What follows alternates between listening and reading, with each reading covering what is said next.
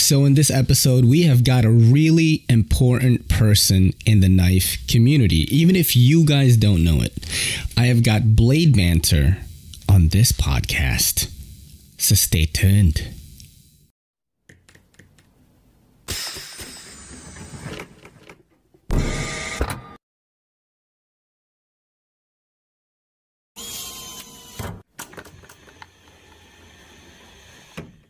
Yo, what's good, YouTubes? This is your boy in the NYC. It's me, Ray, and this is the EDCC.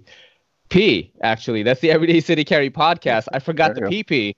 And a very good friend of mine, digital friend, Blade Banter, is on the show today. What's up, man? How is it going?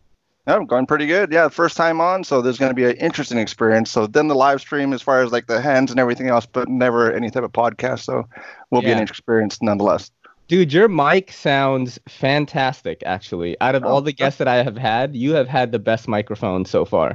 Oh, there you go. Yeah, I mean, I don't have the big old microphone. I was, like, watching the previous one. I was like, oh, I don't have a microphone. I don't have big old headphones. Yeah, so my wife works from home, so there's her work mic that she uses. Yeah. You know what? So we can keep the knife viewers on. Do you have what you carried today? I don't. I have some in front of me. Show a little something so we can keep the knife folks happy. Well, we'll start off, of course, kind of a shameless plug type of thing. So for my knife, so this is going to be the one that I'm still working on. So this is version 2. So there's a little bit of changes from the version 1 to the version 2. So there's the first one. There's a second one, so I had a little bit more of refinements to this one, but still working on it. So when I meet up with them at SHOT Show, I'm going to go through as far as what I like, and then we're going to go actually into the mechanism. So that's kind of the holdup as far as getting this into production, is getting the mechanism down as far as how I want it done, so we can actually move forward on production, get 4 prototypes made, and send it out to folks, Kickstarter, and everything like that. So it's going to be how it goes. You know what? I forgot that you were doing this, and this is super interesting right now. So let's talk about actually like why, where you got the idea of like how you wanted to create your own folding knife. You know, how did you get started with that? Yeah, no, it started basically before Blade West. So now that's where I was actually really excited, because really button locks I like a lot. So that's kind of one that I enjoy. Yeah, button locks have a fidget factor to them. Your hand's out of the way. It's just a good action for it. And then I was excited about CRKT coming out. They said they were going to come out with the button lock. And then they came out with the deadlock, which was kind of... The deadbolt, right? Yeah, deadbolt. Yeah. It was anticlimactic for me. It was just like, that's not exactly the same. So no, that was where there was a company that was doing like a free rendering service. So he said, well, give us a drawing. Whoever votes on it for Instagram will get a free render from our company. So that's where I drew it on a piece of paper on a priority mailbox. Yeah. I mean, priority mail. Yeah, it was a priority box, and I drew it, and then I posted it to Instagram. So if you went back on my Instagram feed for Blade Banter, then you can actually see kind of where it started off. It would be probably about June time period last year, and then it kind of grew from there, and that's kind of where it started anyway. That's so awesome. I remember when I think you announced it to the Apex Passaround group, like, hey, what do you guys think of this? And I was like, oh, shit, he's making one. You know, it was cool to like actually, like, you know, I have had some conversations with Zelrick, but I feel like I know you more on a more personal level than him, because especially with the Apex Passaround group, and we're definitely going to talk about that because I feel like you have done something absolutely incredible with that. Like we're going to talk about that in a sec. We're going to talk about your knife right now. Hey.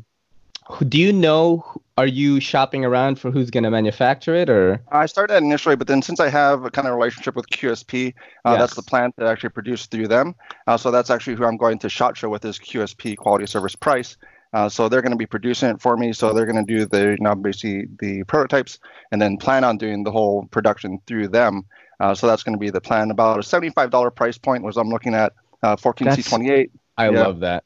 Trying to keep it budget, because I remember when I started. So when I started, the Skyline was like my end-all, be-all knife at $40. I was like, that's a lot of money to spend on a knife, and that was my end-all, be-all. So it's like, I know when people are starting out, they don't want to spend a lot of money, but then also when you hand somebody a knife that has never handled one, it's very painful to watch them trying to close a liner lock, frame locks. So a button lock's very intuitive, so it should be able to work really well. That's great, man. I love it when a quality knife comes out that's like around the $40 to $75 range. That's really like my range. I mean, if I spend $100, like if I spend $150, I've spent more for sure, but it's like very rare. Like dude. Kelly bought me that Wee Knife Schism. Yeah, that was an anniversary gift. You know what I'm saying? Like I even sent that around because that was like your pride and joy, and you sent it around to the group. So that was really cool. Yeah, man. I wanted to. I'm gonna do another one actually. I'm talking to Mikhail Williamson. Oh nice. There is a knife called the Red E. I have seen no videos on it. Yeah. It's $75. It's an access lock. 2.5 inch blade. Just something just rare and fun that like I can send around the group. Yeah, that's one group. No one has it. Yeah, I haven't had any conversation. Yeah. I've seen, I think, on some of the posts, but I was like, it's so hard sometimes to even get a hold of some of the manufacturers to actually begin that conversation. Is the thing with that. Well, I mean, I don't really. That's another thing I want to talk about because I talked to nobody. What I mean was, I contacted them. Was he literally like the Instagram page? Literally made a post, said, "Hey, our website is down. Email here if you want to inquire about this." Hey, that's the way to go. I am so bad with talking to manufacturers or anything like that.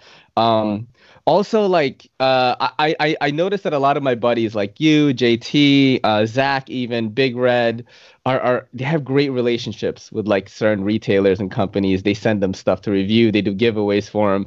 I don't have anything like that going on. Right. And that's something that I haven't built up either, because in like all the ones that are like Smoky Mountain Knifeworks and all those other folks that are reaching out to him, it's like nobody reaches out to me. Like we have the Apex, and then as far as that goes, no other retailer is kind of like, "Hey, Blade Banter, you want to check out a few things?" So that's kind of interesting. Let's talk about that now a little bit, right? How did the Apex Passaround group get started? Did Zell have something to do with it? Because the Apex was his thing. He's not doing it anymore, right? Yeah. The Apex News thing. How did it start? Started, I think, before Zelrick and Stasa 23. So those are two kind of founding folks that were administrators for it.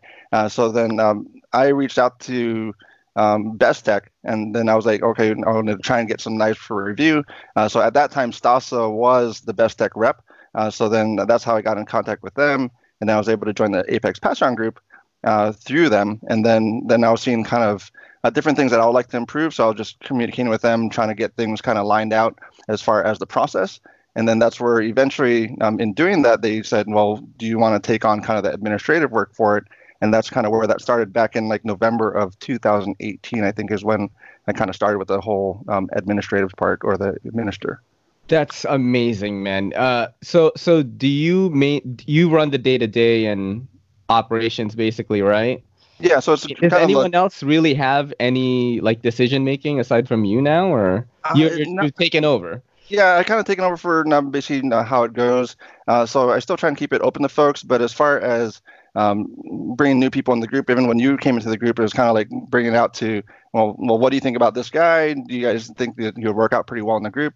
Because we want to make sure that we're representing ourselves well to the manufacturers, not somebody that's just going to take it and then hack on the knife or like just have no information to provide. So that's where we're trying to build the group so the manufacturers can look at our group and go, okay, well, they provide good information. I only have to send one knife. I don't need to send like 25 knives, and then maybe they'll do a review. So that's where that kind of works out. That's so funny because I remember when you messaged me, you DM'd me on Instagram, and you were like, I just woke up, I think, or maybe I was rushing out to go to work, and I thought that you were somebody else.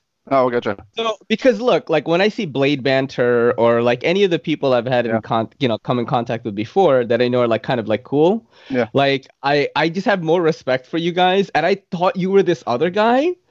When you first messaged me, so I was like, well, no, not Ben. No, he's cool too. No, somebody else. I forgot who it was. Maybe similar color scheme, the logo. Oh, gotcha. And I was like, I think I was rushing out, and I was like, I just blurted out an answer like, I hope it's not clones. You know what I mean? Yeah, it's just like, I don't want to talk to you. Like, I don't know who you are. Like, go away from me. And then you sent me the list, right? Yeah. Of, like, the companies you guys were working with. Yeah. And I swear, like, my jaw dropped, my eyes. And then I finally, like, looked at, oh shit, this is Blade Banter. Yeah, like I was like, oh man, and I was like, oh thank you. Then I got humbled real quick. I was like, thank you so much for choosing me. Yeah, but that's the interesting thing about it, because we started out with I think 4 brands when I took over. It was basically we had we didn't have Arson. We had Tuya. We had We. And then we had Bestech, and then I think we had one other one, but that was where we started with. And now I think we have something like 18 manufacturers that we work with, and then we have probably about 34 different channels. So, there's a lot of people that are involved in the group, which actually helps everybody, because that participation allows us to go, okay, well, this is all the people we're working with, and this is who you can reach by just sending one knife, and we'll send it back to you if you want it. Otherwise, we'll do something else with it. It's crazy how many companies work with us now, and there are new ones like coming in. There's new ones that come in all the time.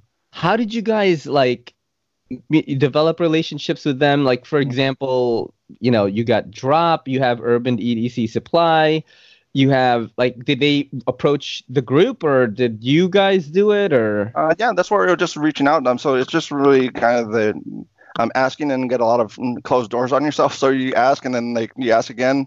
And then they might respond, they might not respond. So it's kind of just opening those communication lines with them. And then for somebody within that company to go, yeah, that might actually be interesting, and they can kind of pass it along. So that's kind of how everything kind of developed with each of those brands that were added on. Man, I am so terrible with doing that, like messaging people. Yeah. It seems like I'm a very outgoing person. I am not at all. I'm very introverted, and I'm even shy to sometimes DM one of you.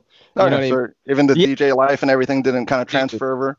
So basically, I DJ'd for 10 years, and so many nights I would play the main room in front of 1,000 people, and I would just go home right after. I wouldn't even party with anybody. Yeah, it's kind of the persona that you have.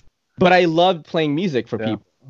Music has a lot to do with, even the way I make my videos, Yeah. But I was never, I'm still an introvert, I'm still like this nerd from high school, I just grew into a cooler person or whatever. And I think that's a lot of it too. Even for myself, remember I was in high school and stuff, I was a loner. And then now I'm still a loner. I'm still talking, most times I'm talking to my hands in a room. I still have subscribers and stuff, but which is great and appreciated. But a lot of times it's just talking to myself, which is kind of weird, but. And your subscriber count has grown so much since I've known you, man. It's grown a huge deal. And, I look at guys like Zach and you and JT.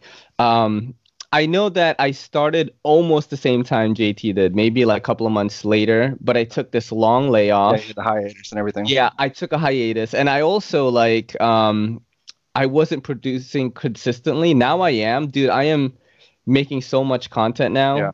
Not just on YouTube. I have a Twitter following that knows nothing about what we do. Yeah, I think you were saying that on the last podcast. As far as they don't talk to each other, you think that they'll send it here, then they'll reach it, and they'll still be part of these other things. I am having a friend of mine. His name is Aiden.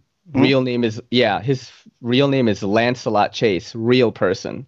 Well, there you go. He's black, and my entire Twitter is all from his friends list. So every one of my Twitter is actually a young urban hip hop gamer type person.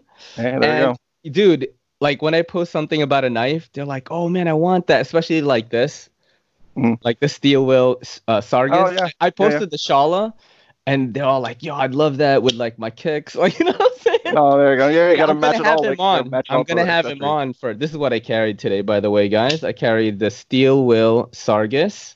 And a friend of mine loaned it to me, Jake from JKLM.io. I've yet to own a Steel Will knife. I've handled some of them, but I've never had one that was like, yeah, that's the one I need to pick up. It's just one of those things where they had kind of a flash in the pan type of thing. They're really popular with the cut jack and everything else, and then they kind of just died down a little bit. I bought the cut jack mini. Yeah, that's the only one I have. But how do you feel about the direction they're kind of going with now, which is more of this fashion sense kind of bright colors? Some people don't like it. It seems like they're getting to their stride. That's where it's gaining popularity. People are really surprised by the way they feel and the quality of it. So I think they're going in the right path, and maybe they'll get that in the second wind type of thing and actually kind of regain what they once had. So I think it's going to a good choice for them. Yeah, I like it, man. I really like the direction they've been going in.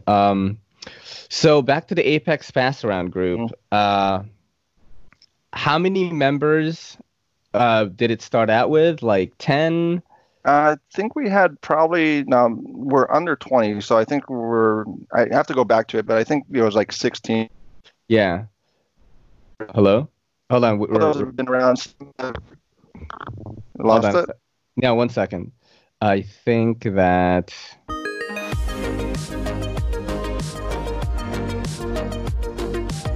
And we are back. Yeah, so good time. That's what we were talking about. Yeah, members, how many members? About 16 before, I think, when I took over. And right now? I think we're at 33. Holy shit. Yeah, so it's grown. I mean, that's the participation in the whole thing. So this may be a secret, right? Like, how do you keep up with everything?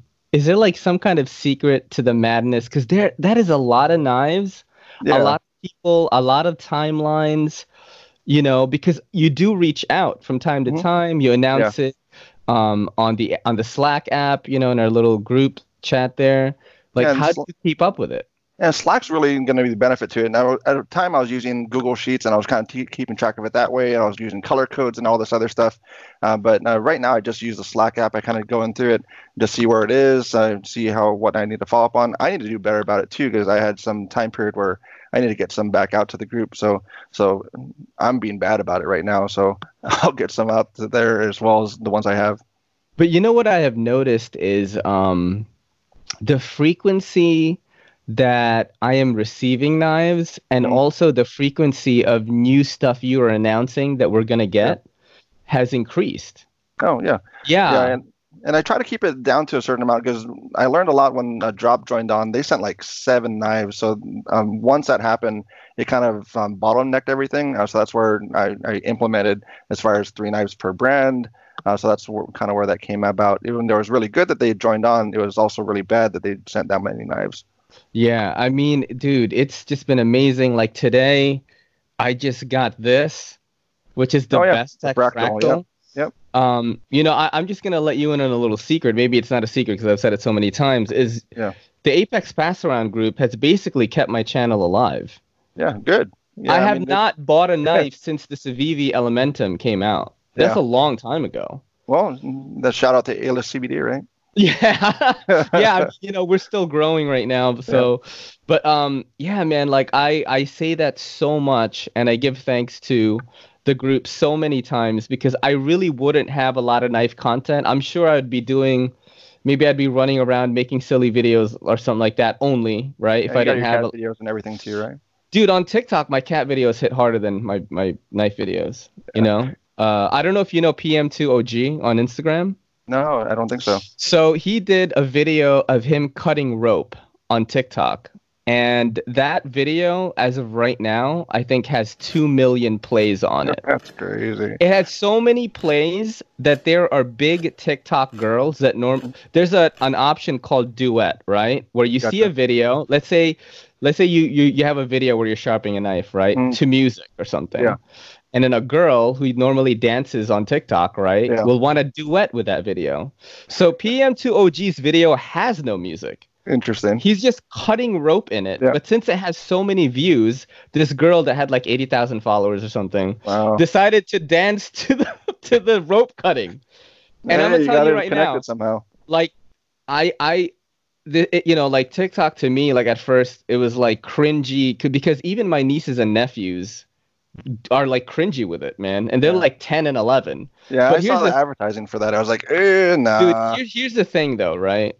I think, and I think I'm one of the few in our sort of circle of YouTube friends that believe in this thesis where like, I should be on every platform. If I want to do content creation for a side gig or even like, you know, for a living, definitely. I have to be on everything.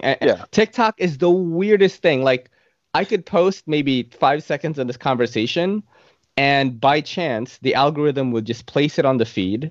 And it'll have a million plays in like 5 minutes. It's insane. There's 1.5 billion people on TikTok, and 60% of those people are only reachable on TikTok. Not on YouTube. Still, I think there's still an age thing for that right now. Isn't it still younger? There is. It is. Okay, yeah. So that's what I thought too, right? So when I go on my, it's called the For You page. That's like your Instagram feed. Yeah. And there's people like working on cars on it. There's magicians. Like, it's starting to catch on. The Rock is on it now. Kevin Hart. Like, hey. All the celebrities are coming in. So I there's no knife people on it. I'm like the only one. I do mostly cat videos, but sometimes I'll do like a knife video that and it gets views, dude. It's really weird, and it takes me like 2 seconds to make it. You gotta follow The Rock and Kevin Hart though. If, whatever they're doing, I mean, just follow them. Well, they got on after me. Oh, there you go. Of course, they have millions of people already. Oh, so because you set the bar for them. Then you're like, I'm here, and now you can be on the channel with me. So back to the Apex Passaround for 2020. Is there like anything cool that you new that you're doing, or any new brands that we're kind of going for? It would be nice. There's a few that are kind of untouchable still that I've been trying to get to. Kershaw doesn't want to get near Spyderco. Spyderco doesn't want to talk to us either. So Spyderco, Kershaw, ZT, who was that? Riot. There's a few companies that just don't want to deal with it.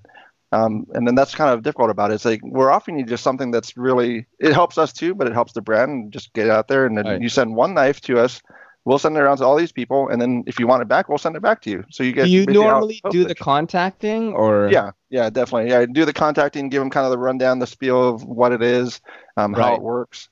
And then if they're on board, then they can send it over to us. If not, then I just try again later. I kind of add it to a little spreadsheet. I'm wondering if what if one of the bigger people in our group hit him up, like Nick or like Pete or something. Yeah, that might be a deal, right? Lean on it. Here is my content strategy for 2020. I'm going to keep doing the podcast because even though my viewership is halved every time I do a podcast. However, right, my Instagram has grown because of it. Because every single day I'm putting at least like 6 or 8 clips on my stories from the podcast. Just all funny things, right? And people are like, who the hell is this guy? Yeah. I tagged somebody and they hit me up and they were like, yo, this is wild. Who is this? I'm like, that's me, bro. Like, do you want to do the podcast? Asked you who you were? Yeah. Do you know who Joe Rogan is?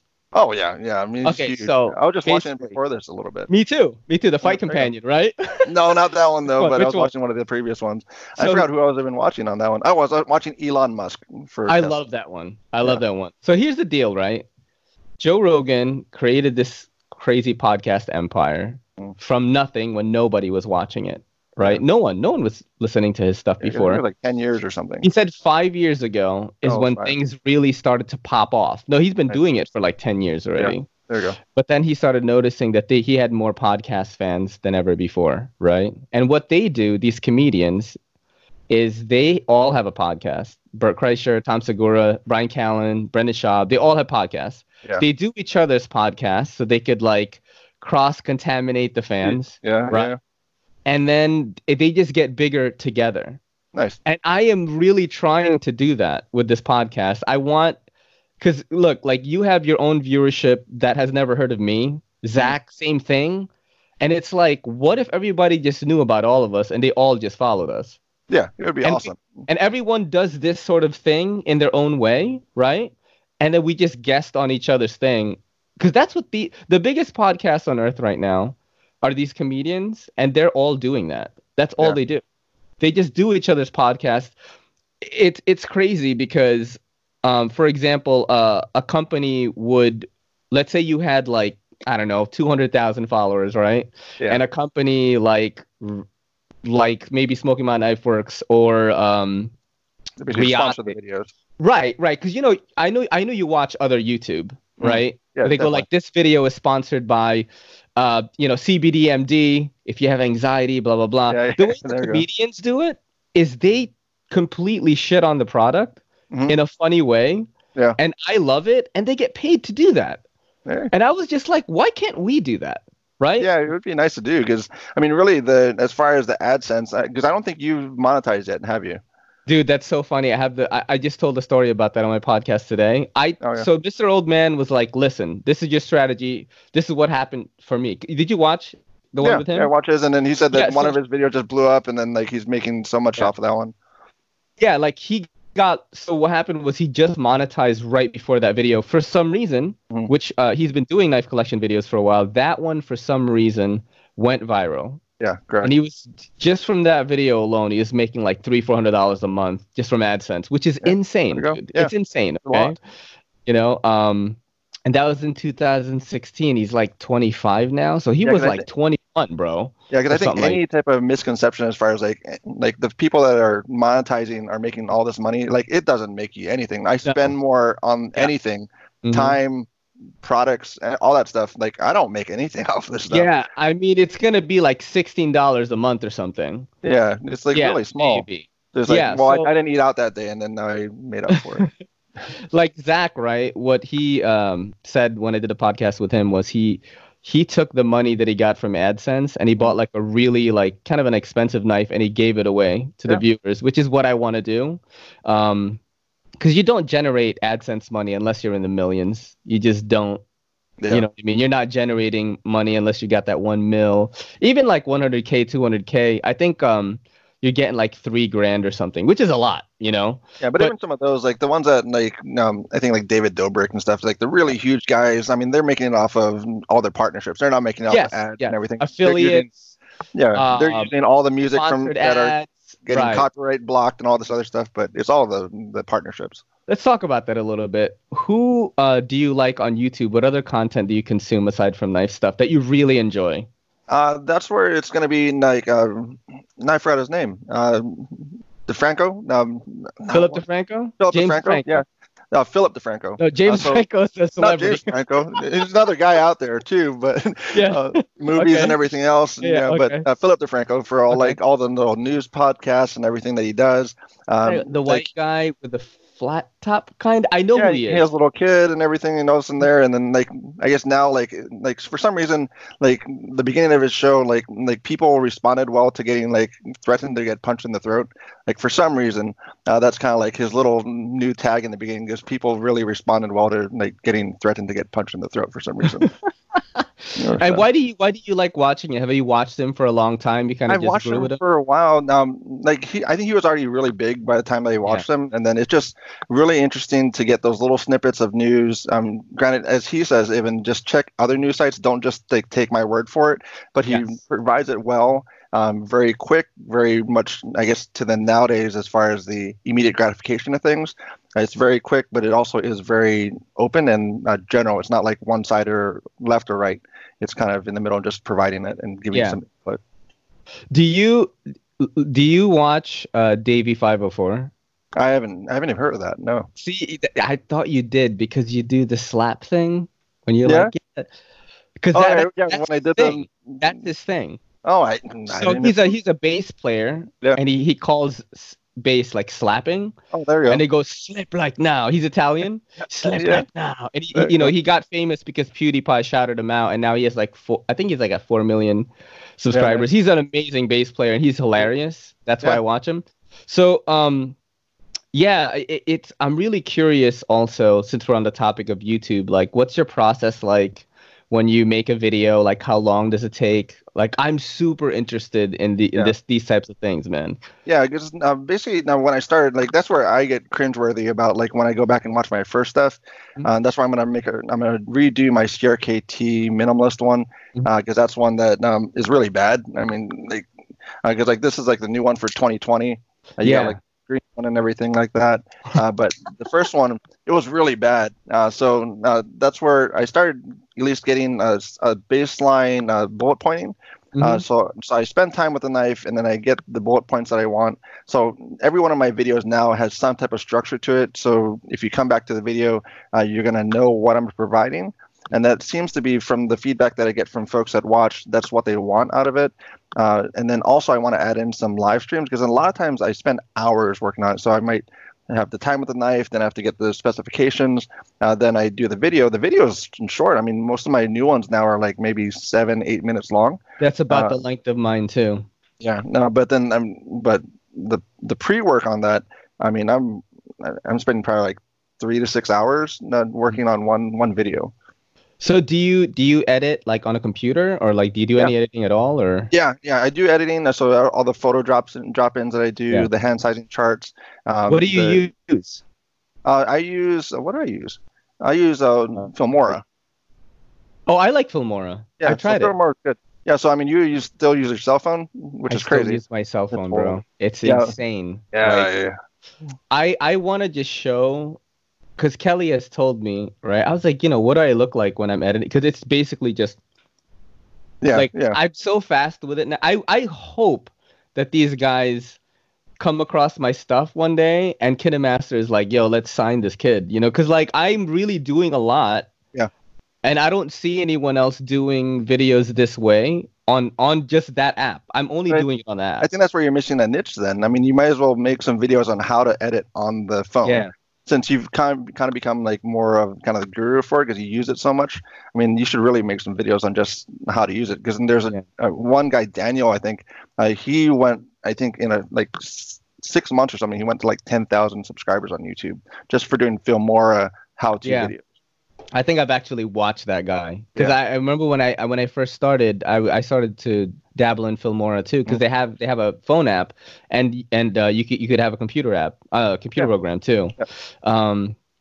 How long does it normally? You said hours, actually. You've already said that. Yeah, that's just a previous load. I mean, the editing side. So once I get all that information, and then I do the editing side. The editing side doesn't take very long. It took really long when I was on like an old Sony VAIO computer.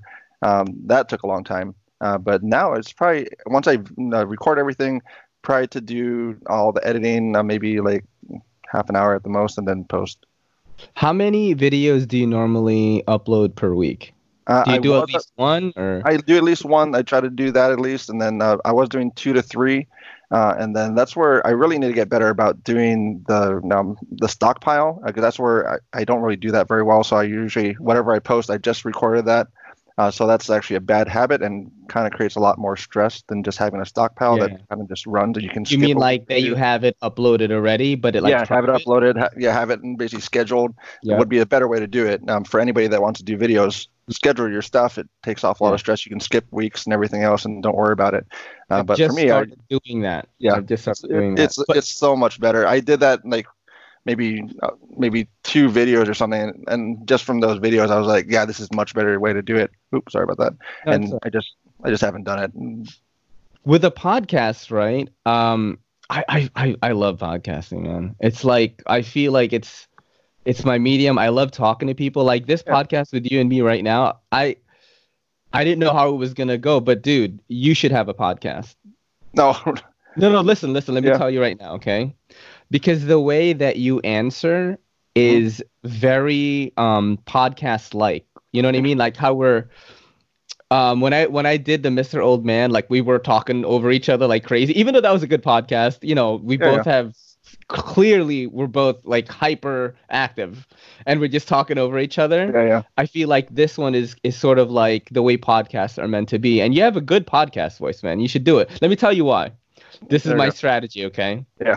If you did 1 hour or maybe even 30 minutes podcast a week, okay? You can chop that 30-minute podcast into little bite-sized morsels on your Instagram stories. Spread it out. And you're going to have content. And this is true. So what's been happening with my Instagram is my followership has grown a lot. I was barely moving from like 500. Yeah. Since I started the podcast, like I'm almost at 1,000, right? There you go. And I've only done, this is going to be number 18, and it's growing fast. And I've been getting, here's the thing that I noticed with the podcast, right? A lot of knife people they want to watch my stuff, but they don't want to watch the whole thing. Oh, that's really? Why I put the highlights in the YouTube. You got to take care of the people with a short attention span. I mean, which is everybody almost. But then there are so many of us, or so many of our fans that drive. Mm-hmm. Yeah, that's the excellent part about podcasts. You just like turn it on and just drive on. They're going to use it exactly for what we use it for. Like if we're having a long stretch of time. And I was like, you know, why not? Why can't knife? You know, there are knife podcasts, but I feel like they're very geared towards talking about product. Yeah. But there aren't a lot of like just EDC lifestyle podcasts. And that's like what I'm trying to start, you know. Indeed.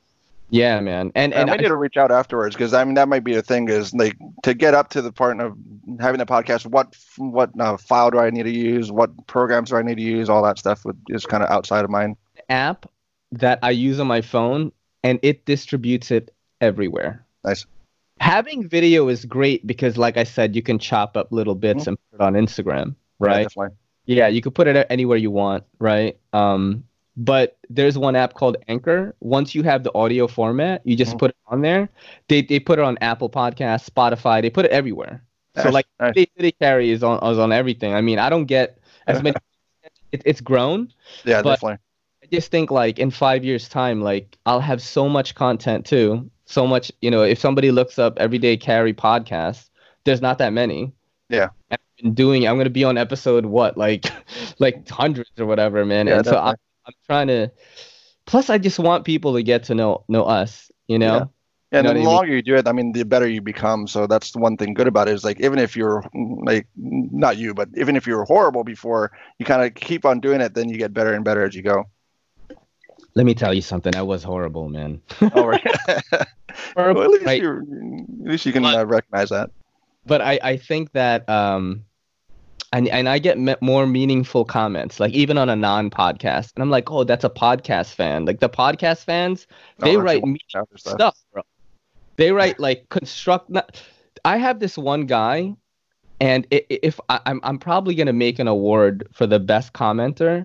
This guy, I don't know if you've ever seen him on your comment section. His name is Seems Logical. No, I haven't. I literally got. On one of my podcasts, like I'm gonna say a 15-paragraph comment. But you gotta appreciate the passion and worded well, dude. Yeah, it wasn't like gibberish. It was worded well. He talked about each little topic and I'm like, this guy has to get something. Oh, you know what I mean? Because every video he's like that. Yeah, because sometimes, I mean, it's really good when you get those people that actually take the time to actually break it down and actually have something interesting instead of like sometimes, I mean, all comments are good, but then when you get the comments like, cool, it's like, okay. And, so when you get those, it's actually really great. Like, I mean, look, like when it's one of you guys that watch my stuff, I don't expect you guys to make these long ass comments. Do you know why? Because I understand the pain of content creating. I know you guys are busy. Everybody has lives and we're all in this kind of bubble where we all know what each other's doing. I don't watch a lot of Knife YouTube, but whenever I see yours or Big Red's or whoever that I know personally, I'll just go in there and like write something because that little comment, like, you know, it feels good, man. Oh, especially from somebody that's doing... watching instead of right. I sort of like lost my chain of thought here. Yeah, no problem. What was I gonna ask about? Oh yeah, like one of the things that you're very famous for is like your gadgets and stuff that you use on your videos. Yeah, how did you have any of them? Yes. Yeah, yes. So, how did you find that? Lyman Toll Gauge, so when I started doing things, I wanted to get, like, most of the videos that you hear about, they say, well, it feels good, or it feels bad, or it feels heavy, it feels light. It's like, what does that mean to me? Like, everybody has, like, different callus on their fingers and all that stuff. So for me, I was like, well, how do I get that into a data form? So that's where it was like, okay, well, I want to, like, figure out how much weight it takes to actuate something. And I was like going around, I was like, well, I could use a fish gauge, but a fish gauge doesn't stop. Like it'll reset itself every time you use it. So that's where I was like, okay, well, going through different tools and stuff, like, well, pull gauge, once it breaks, then it actually gives you a specific readout of when that broke. So you actually have that information. And I'm kind of surprised that it didn't take off as far as other people using it. But it's just something that's kind of me. Yeah. You know what I mean? Like I wouldn't even dream of like doing that. Like it would be kind of like if another YouTuber started a monthly knife sale, and I would be like, that's LTK's thing, bro. Yeah. Thing, like, you know, I just wouldn't. But yeah, that's your thing. Every time I come to your channel, I know that I'm gonna get sort of this well-crafted, well-thought-out, detailed information. Like I certainly couldn't provide it. That's why I watch you guys. Yeah. Is like. Oh, you know, like what kind of flavor knife content am I going to get into today? I want something technical. Oh, Blade Banter reviewed this thing. I'm interested in it. I want technical stuff. Yeah, even like this thing. Remember fidget spinners? Yeah. So So this is something that I created because I wanted to get the sharpness on things. I was trying out with like dental floss and all this stuff, still using Lyman pole gauge. But then I ended up getting the little, I forgot what company makes it, but then like all the sharpness testers that everybody has, it has these little inserts that you can get. And then, so I put it into the fidget spinner. I actually cut the little fidget spinner and then you actually mount the knife here. So I mount the knife and then I actually push it down. So I try to take away, something just dropped, but I try to take away any of the oddities or any of the just anything that would be something that would be like, oh, well, you're pushing it down at a different angle or anything like that. So I'm trying to take those things out of it with the little fidget spinner. So that's kind of how that works. That's so crazy, man. Like, I can't believe, like, that's genius, man. I'm always just thinking about how to showcase the knife because one thing that I decided I'm not going to do is I'm not going to become an expert. Okay, like I'm gonna learn things. No, I'm okay. Like I learn things as I go along slowly, but I was like, what can I give the community that no one is providing right now? And I was like, I'm gonna get really good at shooting video. I'm gonna get really good audio. All of my money has been going to improving the quality of the channel, but it's a matter of what you enjoy too, because I mean, those are things, because for me, like when I started, like even going back to the first start, anything that I work on, I research a lot. So when I want to do those things, whether it be picking out that first knife or when I was trying to get into watches, don't get into watches. When I was trying to do that, gear, that's it. So when I was trying to do that, I was like research all these different things and like I was wanting to know more information. So that's kind of what I leaned on as far as getting into the knife side is like, well, what would I want to know? And then kind of meet with those people out there that actually want the same information. Yeah, I mean, everybody's got their own way of doing it. That's what I love so much about the knife community. And everybody's like so cool with each other, right? And that's why I find it so weird when some viewers from another person's channel, you know, like when, for example, like Slicey shouts out, hey, you should watch these, or you, or me even, or Zach. And then I'm like, I noticed like, you know, a jump in subs. And I'm like, oh shit, like, people just really, YouTube is so, right? Yeah, they don't know about these other folks. I'm telling you, man, podcasting, everyday carry type lifestyle, everyone does their own thing. We guest on each other's thing when we have something to promote. Yeah. Like let me ask you this, right? What's like your favorite video of yours that you've done in recent memory? So we can plug it here so people will watch it. Recent memory that one you put a lot of work into and you were like, man, that's really good. You know what I mean? Man, I'm having such a no blank on that. So I'd have to go through because I don't even remember what that would be. It was probably just one of the live stream ones because then I think it was the one that I was doing. I ended it with my knife, but I don't remember what I had on the front side, which is horrible. But what's that like live streaming? I've never done that. You guys do it on YouTube? Yeah, on YouTube. So it basically allows you to just, instead of doing an upload, I do my phone. So I'm using like a 2017 flagship phone. So you don't have to have the greatest stuff. But when you do the upload on it, then you just do live. And then it normally gives you this wide fisheye lens. So I found that if you touch on it again, then it actually cuts it down a little bit to make it a lot better. So that's actually something that's really simple. I get a lot of technical difficulties whenever I do it. Like I like freeze in the middle of it, kind of how we had earlier. But other people do really well with it. Yeah, everyone's got a live thing. Everybody that's in like my circle, kind of, you know. Slicey does one. Jimmy Slash is like the live king, right? Yeah. He's always doing lives. Yeah. You do lives. So you guys schedule them so you guys aren't clashing. Oh no, I don't do scheduling. I just know that when they're doing theirs, like I have a family and everything else. So whenever I get free time, I that's one thing that's bad about it. So if you can schedule it, if you can be consistent, do that.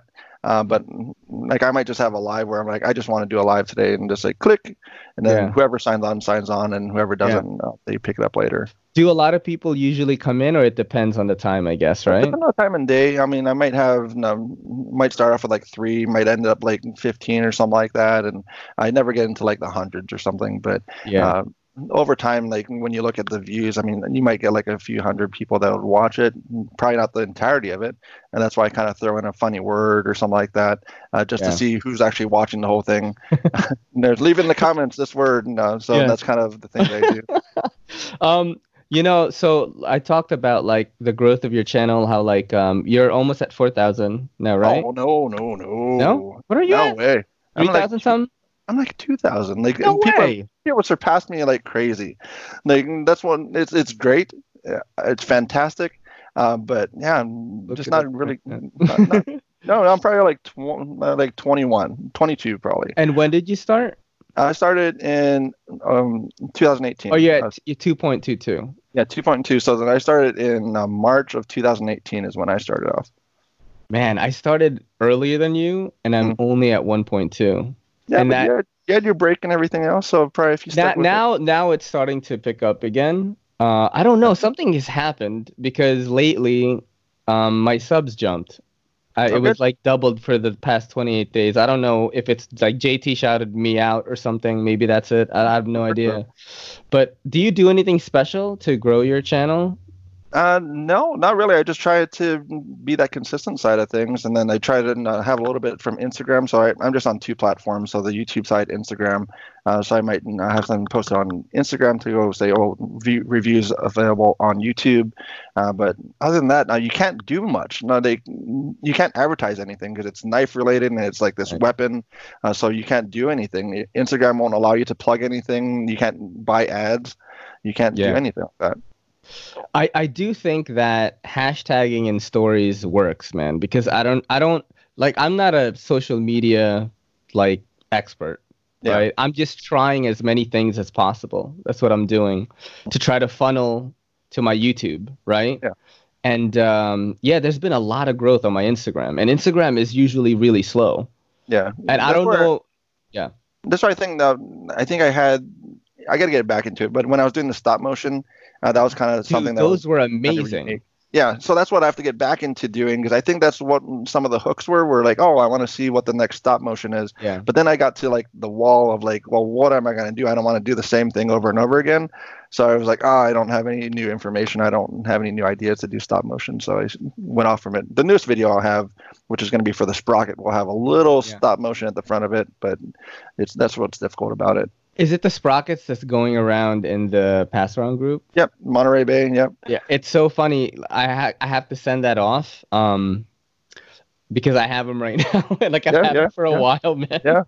I was going to ask about this. How long did it take to make those stop-motion videos? Like forever?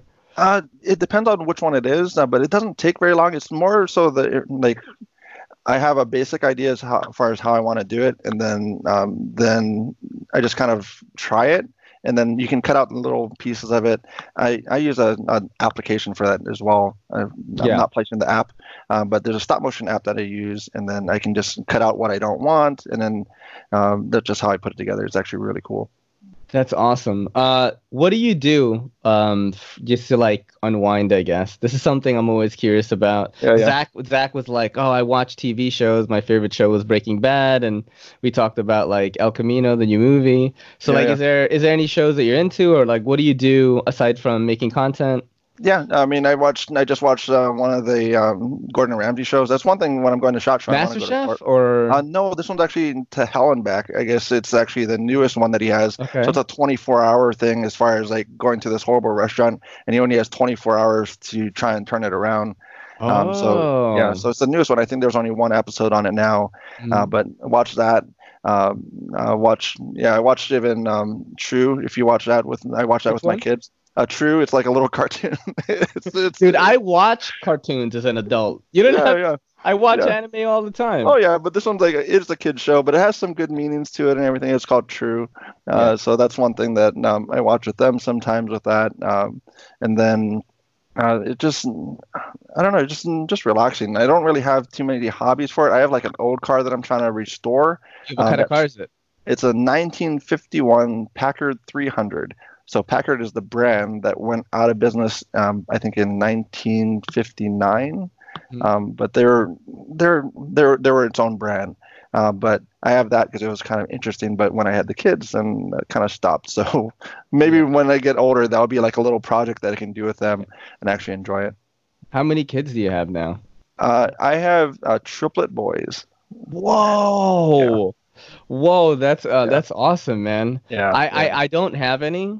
Yeah. I'm 39 years old. Kelly is one of those girls where it was like, it's I don't know if it's just a Southern thing. She's from North Carolina, and like, it's always been like the goal for her as a woman was always to like get married and have kids. Yeah. And I was actually like very the opposite of that. Like, I'm not against children. I'm actually like amazing with kids. There was like 1 year of my life where I didn't have a job, and my brother needed somebody to take care of his newborn.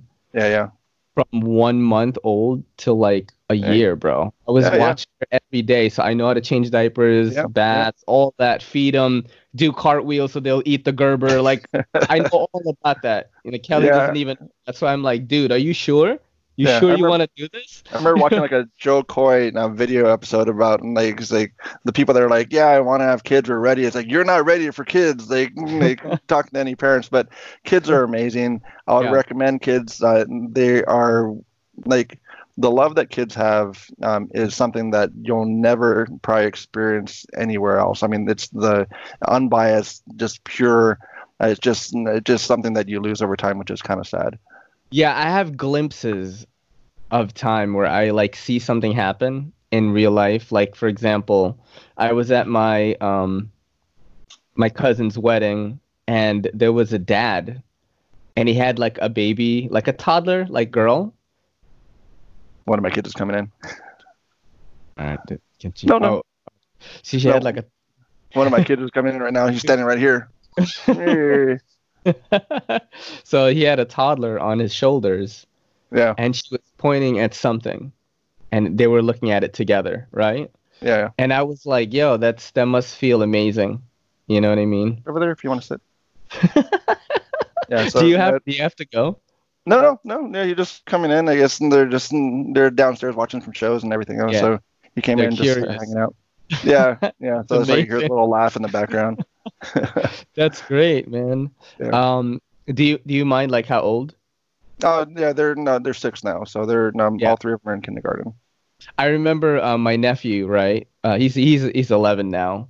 When he was that age, do you know that prank that Jimmy Kimmel? I don't know if it's Jimmy Kimmel. Eating your candy, yeah. Not that one. Oh, not that one. The Christmas one. Where they give you crappy presents. I think that maybe Jimmy Fallon then. So what happened was it was Christmas, and you know they wrapped like crappy presents. My oldest brother, he had a girl and a boy, right? And the boy was like 6 years old. His name is Luke. Yeah. They opened the presents, and you know his big sister started crying. And he was so mad, and then later like, no, we're just joking, we have real presents, right? And every time we would joke around about, we would talk about the joke, right? Luke would get mad because the sister would start crying, right? Because they don't think it's funny, they don't understand. And Luke, he was like, whoever talks about the joke gets $1 and a punch. I'm like, what? It's like, that's sweet and tough. I mean, you get $1 and a punch. Like, it's like you get both, man. Yeah, I just Kelly's all about the kids, man. She should be coming home anytime soon. Hey. Is there anything that you want to plug, by the way? We're gonna end it maybe like another 10 minutes. Yeah. Anything that you want to plug? Any cool stuff that you want people to check out? That's probably no. I mean, the knife side is going to be the biggest one that I have coming up for 2020, as far as getting that out there. So still locking down the actual name of it, as far as the brand and also the model. But this is going to be the one here. So that's the major one that I have for the year. Check out the channel. Check out the folks in the Apex Passaround group, because all those folks are really what helps out everything that we do. Check out those things. I mean, I got In-N-Out Burger that just opened up near me, which is, I still haven't eaten there because it's just, the lines are so long, I don't want to eat there. That's kind of like when Chick-fil-A first opened in New York City. Yeah. The lines were so long, right? Mm-hmm. That they were going around a New York City block, bro. Yeah. Yep. And I'm like, no way. Yeah, it's like 3 hours. I've had In-N-Out. No. Yeah. I've had it before, and it's okay. I don't know if it's nostalgia reason as far as people just lining up for 3 hours, but it's not worth it yet. And so I think it's a pretty good value. Because it's like $5, you get like a decent burger, fries, and a drink, kind of. Maybe, yeah, you get the animal fries and everything. It's better than McDonald's, you know what I'm saying? Yeah, it could be. I hear children. Yeah, they're hanging around. But, do they know what you do on YouTube? Every now and then, I think some of the videos that I have, going back to that other question you had, the one video that I really love, and then a knife that I'll never get rid of, is one that I actually did the force patina on an Opinel knife, and then that's where they actually helped me with it. So you can do dab on top. Okay, that's enough. No, so I tried to keep the blade away from, but they're getting a little Q-tip and like dipping the mustard. That's and adorable. Everybody watch that. Okay, what is it called? It's the Opinel, so I'll have to pull up the link on it, but basically I customized an Opinel knife, and then, you got all the kids' hands coming in there and everything else, and they helped me with it. So that's kind of one of those knives that you never sell type of thing. That's adorable, man. So this is one thing that I want to talk about, because I know that you do show up in your videos like front-facing now. Did you always do that? Or No, sometimes. The biggest time when I did that was right before, I think, Atlanta Blade Show, because I was like, screw it, I'm going to be on, people are going to know who I am anyway. That was a kind of hard time in my life, too, because I just lost my job that I had. Yeah. So that's where I was with that company for like 18 years. And then, I was in retail, so that's where I was like a loss prevention manager. Yeah. So that was kind of what I did. But it's worked out well so far. So as far as anybody that thinks that things don't work out, things work out. So that's where my kids were extremely excited that I lost my job. Got to hang out with Dad. And then basically the new job's been working out well. I'm working banker's hours type of thing. And just being able to enjoy like time. 9 to 5 type thing, or basically like 8 to 5 daily, and it's been able to work out pretty well. So things work out. That's funny you mentioned that things do work out. So what happened was Kelly was a manager at PetSmart for like 18 years, same thing like you. Yeah. Gave assistant store manager, right? Yeah. Making good money, dude. Yeah. I'm talking like close to 6 figures. Oh, that's well. She was in the company for so long that, she was making so much money that they didn't want to keep her along anymore because course, you're costing us too much. Yeah. They're stingy now. You know what I mean? If you get to that position. But since she negotiated it at one point, like way before everything crashed, she got the money. And what happened was, she got in trouble for ringing up something. It was really dumb. I don't want to get into it in case she gets in trouble, but gets fired. She gets fired, right? Final reason. But she got her dream job, which is being a personal trainer at Equinox, which is like one of the most prestigious gyms in America. Yeah, it's super expensive. Yeah. But it's really cool. Hold on, let me see if she's all right. Yeah, but where can people find you, man? Yeah, Instagram, Blade Banter, and also YouTube, Blade Banter as well. So those are two outlets that I have for it. So really started out just trying it out and kind of sticking with it, see where it goes. All right, man. If any last things for any new like YouTuber that's like coming into this knife game, there are so many new arrivals. Yeah. Like, what advice do you have for them? Definitely enjoy it. There's gonna be a point when it's probably gonna be a grind. Get through that, and you'll find out what's enjoyable. Because the people are the main thing that really keeps it going. Being able to meet people, being able to be part of the community is probably one of the most rewarding things to do with it. But stay with it. Find your niche. Don't copy folks too much. I mean, when you start, you're gonna have something similar to folks, but don't just try and be the same. Be yourself, enjoy it, and do those type of things, because that's the only way it's going to be actually enjoyable and something you're going to stick with. Yeah, and I to add to that, I say just make the content that you want. Yeah. Don't worry about like views and all that, because if you're like making it for yourself, you like it. You're gonna find people that are like you who want to watch stuff like that. Yeah. That's my whole thing. Yeah, all right. The hardest part. Yeah, go. You're gonna close it off anyway. No.